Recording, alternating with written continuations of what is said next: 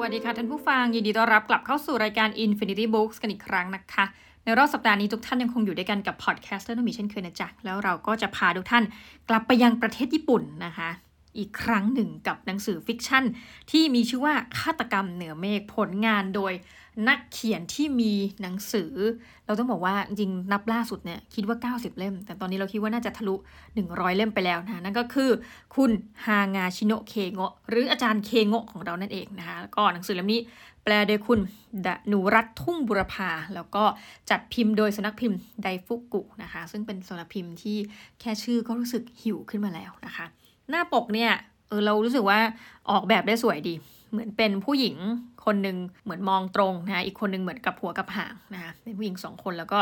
มีสายการบินมีเครื่องบินบินอยู่เหนือหัวของคนคนหนึ่งนะคะฆาตกรรมเหนือเมฆอะเราไปดูปกหลังเขียนว่ายังไงกันบ้างแอร์โฮสเตสสายการบิน NJA ชื่อเล่นเอโกกับบีโกเป็นคู่หูที่ใครๆในบริษัทรู้จักกันดี เพราะเข้าทำงานรุ่นเดียวกัน และเช่าห้องอยู่ด้วยกัน เป็นคู่หูคู่ต่าง ทั้งเรื่องรูปร่างหน้าตาและนิสัยใจคอ ทั้งสองสาวคู่นี้ได้บังเอิญเจอคดีประหลาดภรรยาของผู้โดยสารที่พวกหล่อนให้บริการเมื่อช่วงกลางวัน ถูกฆ่าในห้องพักโรงแรม ซึ่งใช้ระบบล็อกประตูอัตโนมัติ ทั้งสองจะคลี่คลายคดีปริศนาอันยากเย็น ราวกับไขว่คว้าก้อนเมฆได้อย่างไรสนนราคาเต็มนะคะ ต้องบอกว่าเออหนังสือเล่มนี้จัดเป็นนิยายสืบสวนนะคะ ราคาเต็มก็อยู่ที่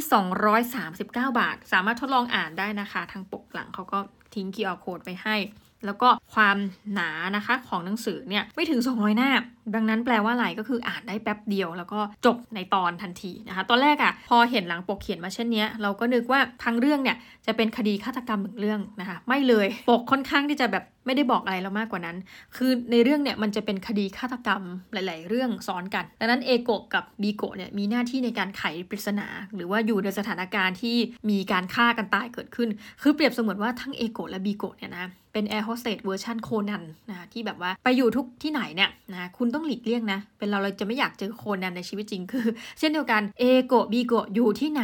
เดี๋ยวเป็นเจอศพนะคะเดี๋ยวเป็นเจอฆาตกร เดี๋ยวเป็นเจอกรณีต่างๆ คดีแรกที่เขาพูดถึงก็คือว่าเป็นภรรยาเนาะที่เสียชีวิตเธอมากับแฟนของเธอนี่แหละ แล้วก็เหมือนกับแฟนของเธอพยายามที่จะหาต้องพูดจริงนะพยานหลักฐานก็ด้วยกันแบบในช่วงเวลาที่ภรรยาเสียชีวิตเนี่ย คือเขามาพักอยังห้องพักเนาะอยังโรงแรมที่พัก ก็มากินอาหารมาอะไรเพื่อให้คนอื่นเห็นนะ เพื่อให้แอร์โฮสเตสเห็นให้แคบินครูทั้งหลายเห็นว่า เอ้ยณช่วงเวลาที่เกิดเหตุฆาตกรรมที่ภรรยาเสียชีวิตในห้องปิดตายของโรงแรมเนี่ยเขากำลังมานั่งกินกับทุกคนอยู่แบบโอ้สนุกสนาน เธอก็สองคนมีหน้าที่ในการแบบเป็นยังไงนะ แล้วก็กลายว่าสองคนนี้กลายเป็นเหมือนกับ คนที่ให้เบาะแสได้เป็นอย่างดีนะคะ กับตำรวจญี่ปุ่นอะไรแบบเนี้ยนั่นก็เป็นคดีที่หนึ่งนะแต่มันจะมีคดีอื่นที่เรารู้สึกว่าบางอันก็ไม่ได้ซีเรียสเอาจริงๆซีเรียสเหมือนกันแต่ว่า เนื่องจากมันจบได้โดยที่ไม่มีคนเสียชีวิต เราก็รู้สึกว่าเออพอตอนที่มันมันมีทั้งหนักและเบาเนะตอนที่เสียชีวิตตอนที่เป็นฆาตกรรม แล้วพอเป็นตอนที่เบา มันก็อ่านได้แบบโอเค ไปเรื่อยๆทั้งเล่มนะคะเดี๋ยวขอไปตอนที่เบานะตอนที่เบาตอนหนึ่งก็คือว่าจริงๆเขาก็เล่าให้ฟังว่าเฮ้ย บรรดาพวกแคบินครูทั้งหลายเนี่ยนะผู้ให้บริการบนฟ้าของเราเนี่ยนะจริงๆสิ่งหนึ่งที่ไม่ชอบก็คือว่า เอาสำหรับเราคิดว่าเป็นหลายคนก็คือ ถ้าเป็นคณะเดินทางที่มีลูกเด็กแรกแดงเยอะๆอะจริง ๆ จะเหนื่อยมาก เพราะว่าหนึ่งผู้โดยสารเนี่ยเราก็ต้องกันเนาะถ้าเป็นแบบแก๊งคุณพ่อคุณแม่คุณลูกเนี่ยเนาะก็ให้ไปอยู่รวมกันที่หนึ่งเพราะถ้าเด็กๆลองก็ไม่เป็นไร เพราะว่าเด็ก ๆ ก็จะอยู่ด้วยกันตรงนั้นอะนะหยุมหัวตรงนั้น แล้วก็แยกผู้โดยสาร อีกกลุ่มหนึ่งซึ่งไม่ได้มีลูกออกมานะคะเราก็จะเห็นตามแบบ YouTube อื่นๆใช่ไหมเวลาแบบเด็กร้องแปดชั่วโมงไม่หยุดนะคะ ก็คือมันก็มีทั้งคนชอบและคนไม่ชอบนะ ในความรู้สึกของผู้ให้บริการบนเครื่องบินก็เหมือนกันว่าแบบรอบนี้ต้องหนักหน่วงแน่เลย จะต้องไม่ได้พักนะ ทั้งเด็กร้องทั้งนู่นนี่นั่น ก็อะก็เป็นการให้บริการ คือเหมือนกับมันเป็นหนทางหนึ่งแล้วกันในการที่จะทำแคมเปญโฆษณาขึ้นมา เพื่อให้ พ่อแม่ลูกเนี่ยได้เดินทางอย่างมีความสุขนะก็คือ จะได้ไม่มีใครมาแบบเฮ้ยทำไมไม่รู้จักแบบบอกให้ลูกเงียบ ก็ให้นั่งรวมๆกันไปซะเลยเป็นแคมเปญว่าเอ้ยยินดีต้อนรับคุณพ่อคุณแม่และคุณลูกนะเขาก็เดินทางมาเป็นหมู่คณะ แล้วก็มีคล้ายๆกับอารมณ์เป็นมินิทริปนะคะก็ท่องเที่ยวท่องเที่ยวแล้วก็พาไปด้วยกัน แล้วก็ขากลับก็ขึ้นเครื่องบินกลับ ทีนี้ปรากฏว่า ตอนที่เช็คอะไรทั้งหมดแล้วเนี่ยนะสมมุติว่ามีทารกมีเด็กน้อยเนี่ยยีคน เด็กก็มา 25 คนมีการนับเรียบร้อย แต่ตอนที่เครื่องบินจอดเรียบร้อยเนี่ยนะคะแล้วก็เช็คเอาท์กันให้หมดเนี่ยแอร์เขาก็จะไปเช็คอีกทีว่ามีผู้โดยสารท่านไหนเนี่ยคงเป็นธรรมเนียมปฏิบัติเนาะ มีผู้โดยสารท่านไหนลืมของบ้าง เผื่อที่ว่าจะได้แจ้งประกาศต่อไปหรือไปที่ส่งต่อไปที่ lost and found นะปรากฏว่าเขาบอก เฮ้ย มีผู้โดยสารลืมลูกลืมเด็ก เราก็แบอกว่า เฮ้ย เป็นไปได้ไง คือเขาก็เดาตั้งแต่ว่า เออคุณพ่อคุณแม่อะคุณแม่แอบมาคลอดหรือเปล่า เนียนมาด้วยเขาบอกเป็นไม่ได้เด็กเนี่ยไม่ใช่เด็กเล็กแล้ว เป็นเด็กโตนะคะ หรือว่าจงใจทิ้งลูกเขาบอกแต่มันก็แปลกนะ เพราะว่าตอนที่เรานับหัวกันอยู่อะตอนขาออกเราก็ต้องนับ เด็กก็ออกไปครบนะ ไม่มีเด็กคนไหนหายแล้วแบบเฮ้ยแม่ประเภทไหนกันหรอที่ทิ้งลูกนะคะ เรื่องนี้อาจจะแบบขอ spoil นิดนึง ก็ปรากฏว่าข้อเท็จจริงก็คือ เนื่องจากว่ามันเป็นการไปทัวร์เนาะบางทีพ่อกับแม่เนี่ยอาจจะลงไปจากรถทัวร์ไม่พร้อมกัน หรือคนหนึ่งว่าเอ้ยเดี๋ยวฉันไปเข้าห้องน้ำก่อนนะเธอเฝ้าลูกนะก็เป็นเช่นนั้นก็คือไปทัวร์ปกตินี่แหละ แต่ปรากฏว่าตอนกลับมาเนี่ยมันมีเหตุการณ์ที่มีพ่อคนนึงเนี่ยหยิบลูกมาผิดคือลูกของเขาเนี่ยกับลูกคนอื่นเนี่ยใส่ชุดสีเดียวกัน ก็นึกว่าเป็นลูกเองก็หยิบขึ้นรถมา แต่เราก็ว่ามึงมันก็แปลกนะ มันคงเป็นสังคมแบบที่ไม่พูดอะไรสักอย่างอะแล้วเมื่อขึ้นรถทัวร์มาแล้วแล้วแม่ก็แบบอะเหมือนกับนึกว่าแม่พ่อนั่งอยู่ในรถพร้อมลูก แม่ก็ขึ้นมาบนรถพร้อมลูกตัวเอง หรืออะไรแบบเนี้ยนะคะทุกคนคือแบบอ้าว แต่ก็ไม่มีใครพูดอะไร ต่างคนต่างเงียบคือเป็นเราอะถ้ารู้เดี๋ยวนั้นเนี่ยนะเราก็จะรีบแจ้งเลยว่าเฮ้ยมันมีการหยิบลูกผิดมา แต่ว่าทั้งหมดทั้งมวลมันอาจจะเกิดจากความกลัวในความผิดกลัวในอะไรก็ตาม แต่ก็เลยเนียนเอาลูกคนอื่นมาแหละโอเค นั่งรถไปนั่งรถไปแล้วก็ไปขึ้นเครื่องบิน แล้วก็ค่อยวางแผนกันเองว่าเออจะปล่อยลูกอีกคนนึงนะคะ เด็กตัวปลอมเนี่ยไว้ที่เครื่องบินปรากฏว่ามันก็เป็นแผนที่ซับซ้อนกว่านั้นกล่าวคือว่า จริง ๆ พ่อแม่เนี่ย จะต้องกลับไปทริปเดียวกันพร้อมลูกหนึ่งคนใช่ไหมก็กลายว่าเหมือนกับคุณพ่อนะขอเดินทางกลับไปก่อน เพราะว่ามีเหตุการณ์ที่ต้องไปทำแต่จริงแล้วเนี่ยก็คือเหมือนกับแอบเอาลูกที่แบบแท้ทรูของตัวเองกลับไปด้วยนะคะ แล้วก็เลยทำให้แม่เนี่ยเอาเด็กอีกคนมา อะไรเงี้ยคือแบบเป็นการสลับตัวสลับฝาแบบงงๆทำให้ตอนที่ขึ้นเครื่องขากลับเนี่ย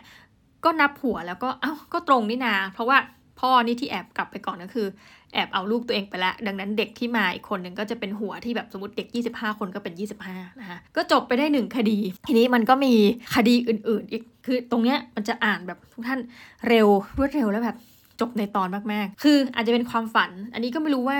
อาจารย์เคงอกแกแบบเหมือนพยายามจะสื่ออะไรหรือเปล่านะแต่ให้ลมณ์ว่าแบบทั้งเอโกะบีโกะเนี่ยคือมีความแตกต่างกัน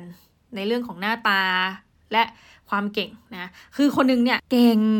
สวยเพอร์เฟกอีกคนนึงแบบผ่านการสอบด้วยเส้นยาแดงผ่าแปดแล้วก็จะมีลักษณะใบหน้าที่แบบ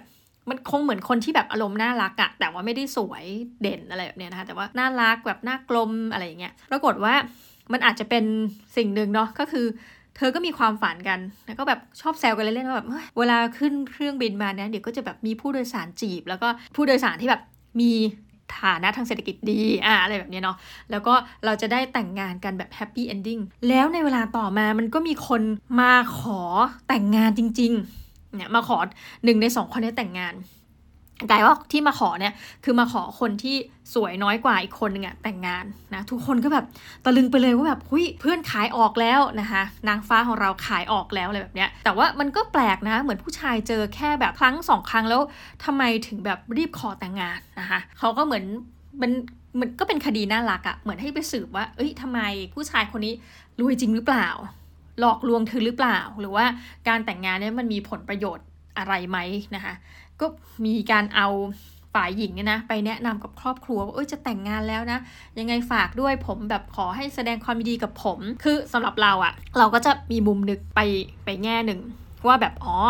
สงสัยเนี่ยที่แต่งงานก็เพราะว่าไม่อยากให้แบบญาติญาติแบบจับดูตัวแล้วนะคะก็เลยแต่งๆไปก่อน แต่ว่าจะเป็นการแบบหลอกลวงหรือเปล่า หลอกลวงหญิงสาวแอร์โฮสเตสเจ้าของเรื่องของเราหรือเปล่า เพื่อให้แบบ โหให้เธอมีความหวังโอ้ยแบบฉันในสุดฉันเจอความรักที่ปรารถนาดีแล้ว แล้วก็อะสุดท้ายก็ทิ้งเธอซะอย่างนั้นนะแค่แต่งเพื่อแบบเป็นหน้าตานะปรากฏว่าไม่ใช่นะสุดท้ายคือก็เฉลยว่าผู้ชายเนี่ยวางแผนกันกับแอร์โฮสเตสของเราเนี่ยแหละเออแต่งให้ผมหน่อยนะคือแบบช่วยเหลือผมหน่อย เพราะว่าผู้หญิงเนี่ยมีหน้าตาละไม้คล้ายคลึงกับคนที่ผู้ชายรักแต่ที่หน้าคล้ายคลึงเนี่ยปรากฏว่าคนที่เขารักอะ่ะเป็นผู้ชาย คือเหมือนกับผู้หญิงคนเนี้ยแอร์โฮสเตสของเราเนี่ยนะหน้าไปคล้ายแฟนหนุ่มของเขานะคะก็เลยขอให้แบบอะมาสลับสับเปลี่ยนตัวก็ขอให้ไปแต่งงานให้เหมือนกับคุณ ย่าคุณยายคุณพ่อคุณแม่สบายใจว่าเออแต่งกับคนนี้ แต่ว่าจริงแฟนเขาเนี่ยจะเป็นอีกคน ซึ่งมีบุคลิกลักษณะหน้าตาที่คล้ายกัน ดังนั้น เวลาสมมุตินะอันนี้เราคิดเองสมมติอาจจะแบบไปเจอกันข้างนอกเนี่ย ก็อาจจะคิดว่าอ๋อนั่นไงแฟนของเขานะคะคือก็จะเป็นเวอร์ชั่นแบบแฟนผู้ชายที่แต่งเนื้อแต่งตัวเป็นผู้หญิงแล้วอะไรแบบเนี้ยนะคะนี่ก็เป็นแบบอีกคดีหนึ่งคือต้องบอกว่ามันมีหลากหลายคดีแล้วกันสำหรับเรื่องนี้เราก็แอบจะขอ spoil อยู่แค่ 2 เรื่องได้ไหมนะคะเดี๋ยวจะแบบลอง อ่านอ่านดูนะคะ คือมัน 176 หน้าเองทุกท่าน มีตอนเนี้ยนะชื่อผู้โดยสารลวงตานะคะ มันก็จะมีตอนที่แบบผู้โดยสารมาแล้วก็เธอเห็นหน้าว่า เอ้ย คือดูเป็นจุดสังเกตหลักว่าเออหน้าเขาดูเศร้าดูอะไรแบบนี้เนาะ ในการต่อมาก็มารู้ว่า เอ้ย ผู้โดยสารคนนี้ที่ขึ้นเครื่องแล้วเราให้บริการเนี่ยเสียชีวิต แต่นอกจากนั้นเขาก็ยังมีผู้หญิงอีกคนที่นั่งเครื่องมาด้วยเสียชีวิตเช่นเดียวกันหนึ่งนะคะหรืออีกเคสหนึ่งคือแบบอันนี้ตื่นเต้นมาก คือให้บริการในเครื่องบิน ปรากฏว่าแอร์ของเราเนี่ยนะไปเจอเหมือนกับจดหมายลาตาย เอา้า แต่เธอต้องหยุดการลาตายของคนในที่อยู่ในเครื่องบินนี้ให้ได้นะ แต่ก็ต้องสืบว่าตกลงแล้วเนี่ยใครเข้าห้องน้ำบ้าง แล้วในช่วงเวลานี้ถึงช่วงเวลานี้ที่เธอไปเหมือนกับทำความสะอาดห้องน้ำหรือไปตรวจสอบห้องน้ำเนี่ยแล้วไปเห็นจดหมายลาตายเนี่ยมันจะมีเหมือนกับไม่ใช่ว่าทุกคนเนาะที่เข้าห้องน้ำในช่วงเวลานั้น เราก็สโคบ ใกล้เข้ามาอีกสิว่าตกลงแล้วเหลือใครที่เข้าห้องน้ำช่วงเวลานั้น แล้วใครกันเล่านะเขาก็เดาไปใหญ่เลยเอ้ยคนนี้หรือเปล่าหรือคนนี้ก็มาแบบวางแผนกันให้ดูว่า ตกลงใครกันเล่าที่จะมีความเป็นไปได้มากสุดที่จะเขียนจดหมายลาตาย พวกเธออาจจะได้ช่วยในการหยุดยั้งอย่าฆ่าตัวตายเลยนะอะไรแบบนี้นะคะ ก็ถือว่าเป็นเรื่องราวแบบนิยายสืบสวนประเภทเบาสมองกันแล้วกันบอกทุกท่านชนนี้ เพราะงั้นก็ขอฝากฝังนะคะขอฝากฝังฆาตกรรมเหนือเมฆนะผลงาน ชิ้นยอดอีกหนึ่งชิ้นนะคะของอาจารย์ฮางาชิโนเคโงะซึ่งต้องบอกว่าไม่ทำให้เราผิดหวังนะคะ โอเคสำหรับวันนี้รายการ Infinity Books ต้องขอลาไปก่อนนะจ๊ะ แล้วกลับมาพบกันใหม่สำหรับวันนี้ สวัสดีค่ะ